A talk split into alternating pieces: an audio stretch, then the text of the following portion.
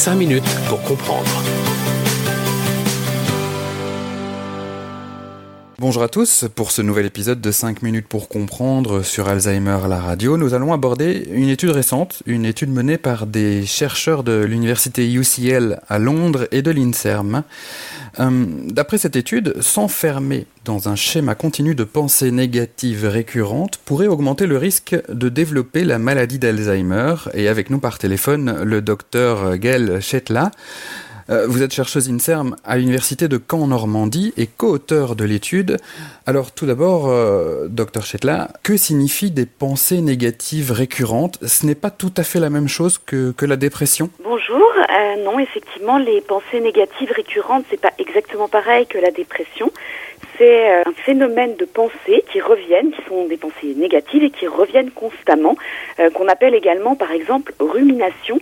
Et euh, les liens avec la dépression, c'est que c'est un des mécanismes que l'on pense être impliqué dans la dépression. Et donc, ce que l'on comprend en, lisant l'étude, en lisant le communiqué qu'on peut trouver sur le site de l'INSERM, c'est que vous aurez découvert un lien entre ces pensées récurrentes négatives et Alzheimer. Oui, tout à fait.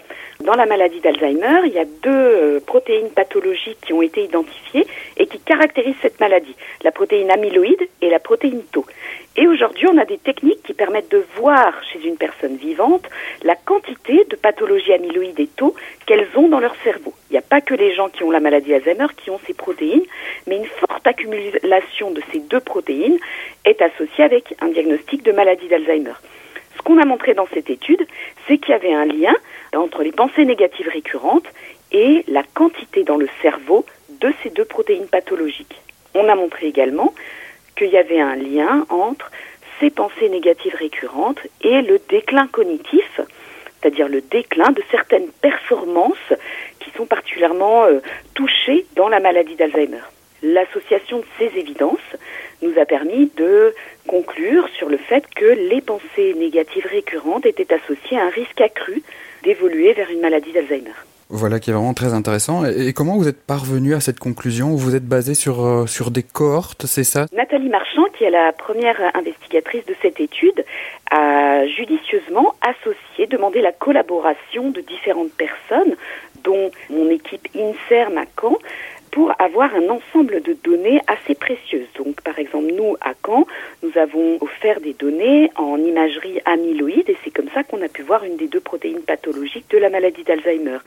Une autre équipe, euh, dirigée par Sylvia Villeneuve euh, au Canada, à Montréal, euh, a procuré des données en imagerie, cette fois tau, qui est l'autre protéine pathologique. Et puis, Nathalie Marchand en Angleterre avait, elle, des données sur les pensées négatives récurrentes et le déclin cognitif sur un autre set de participants. Et donc, en associant l'ensemble de ces données, Nathalie Marchand a pu démontrer cet ensemble de liens avec les différentes protéines pathologiques importantes dans la maladie d'Alzheimer et le déclin cognitif. Alors ça semble être en tout cas un excellent euh, travail collaboratif, mais peut-on dire aujourd'hui que les pensées négatives récurrentes sont un facteur de risque euh, d'avoir la maladie d'Alzheimer ou pas encore? Alors euh, les preuves que nous avons apportées, ce sont des preuves relativement indirectes. Ce que l'on montre, ce n'est pas un lien direct entre les pensées négatives récurrentes et le fait que les personnes développent la maladie d'Alzheimer. Parce que pour cela, il faudrait suivre une très grosse cohorte de personnes pendant très longtemps jusqu'à qu'il y en ait une quantité suffisante qui développe la maladie d'Alzheimer et montrer que ces personnes-là avaient plus de pensées récurrentes que celles qui n'ont pas développé la maladie d'Alzheimer. Ici, donc, c'est pas ce qu'on a fait. On a pris des personnes mhm. qui n'avaient pas la maladie d'Alzheimer et qui avaient des plus ou moins de pensées récurrentes et on a montré que c'était lié aux marqueurs neuropathologiques de la maladie, euh, protéines tau et amyloïdes, et au déclin cognitif. Alors ce sont des preuves qui sont fortes, puisque ce sont vraiment euh, les deux marqueurs neuropathologiques de la maladie d'Alzheimer et le déclin cognitif. Mais il faut être prudent et ce ne sont pas des preuves directes. Euh, facteur de risque ou pas, c'est aussi un des éléments de vos conclusions, c'est qu'il ne faut pas oublier de prendre soin de sa santé mentale, tout simplement.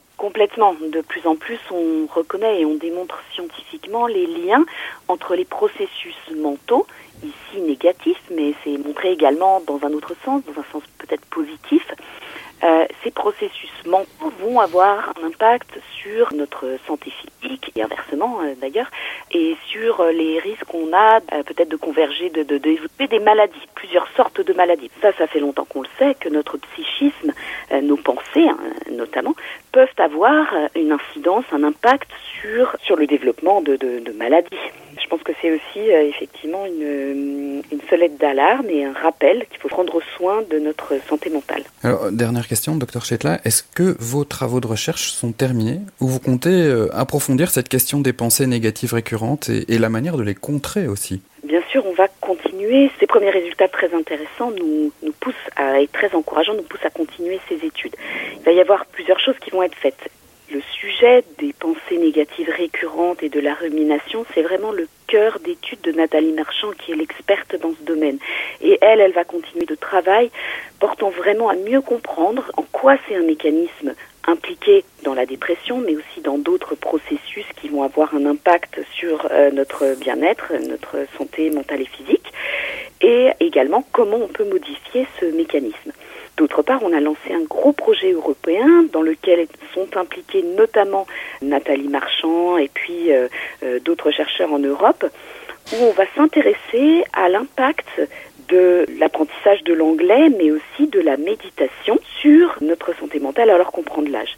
Et notamment, ce qui va nous intéresser, c'est de regarder si par des pratiques d'entraînement mental comme la méditation, où on va essayer de réduire ses pensées négatives, d'augmenter les pensées positives, on arrive à avoir un impact sur des processus biologiques impliqués dans le vieillissement pour essayer d'améliorer euh, le bien-être et la santé mentale alors qu'on prend de l'âge. Très bien, et eh bien je vous remercie, docteur Chetla. Je rappelle que vous êtes chercheuse INSERM à l'université de Caen-Normandie et co-auteur de l'étude que nous venons de commenter sur euh, Alzheimer et les pensées négatives récurrentes. Quant à nous, chers auditeurs, nous nous retrouverons mardi prochain pour un autre épisode de 5 minutes pour comprendre. Vous pouvez écouter et réécouter toutes nos émissions en podcast sur le site internet et l'application d'Alzheimer la radio. À bientôt. 5 minutes pour comprendre.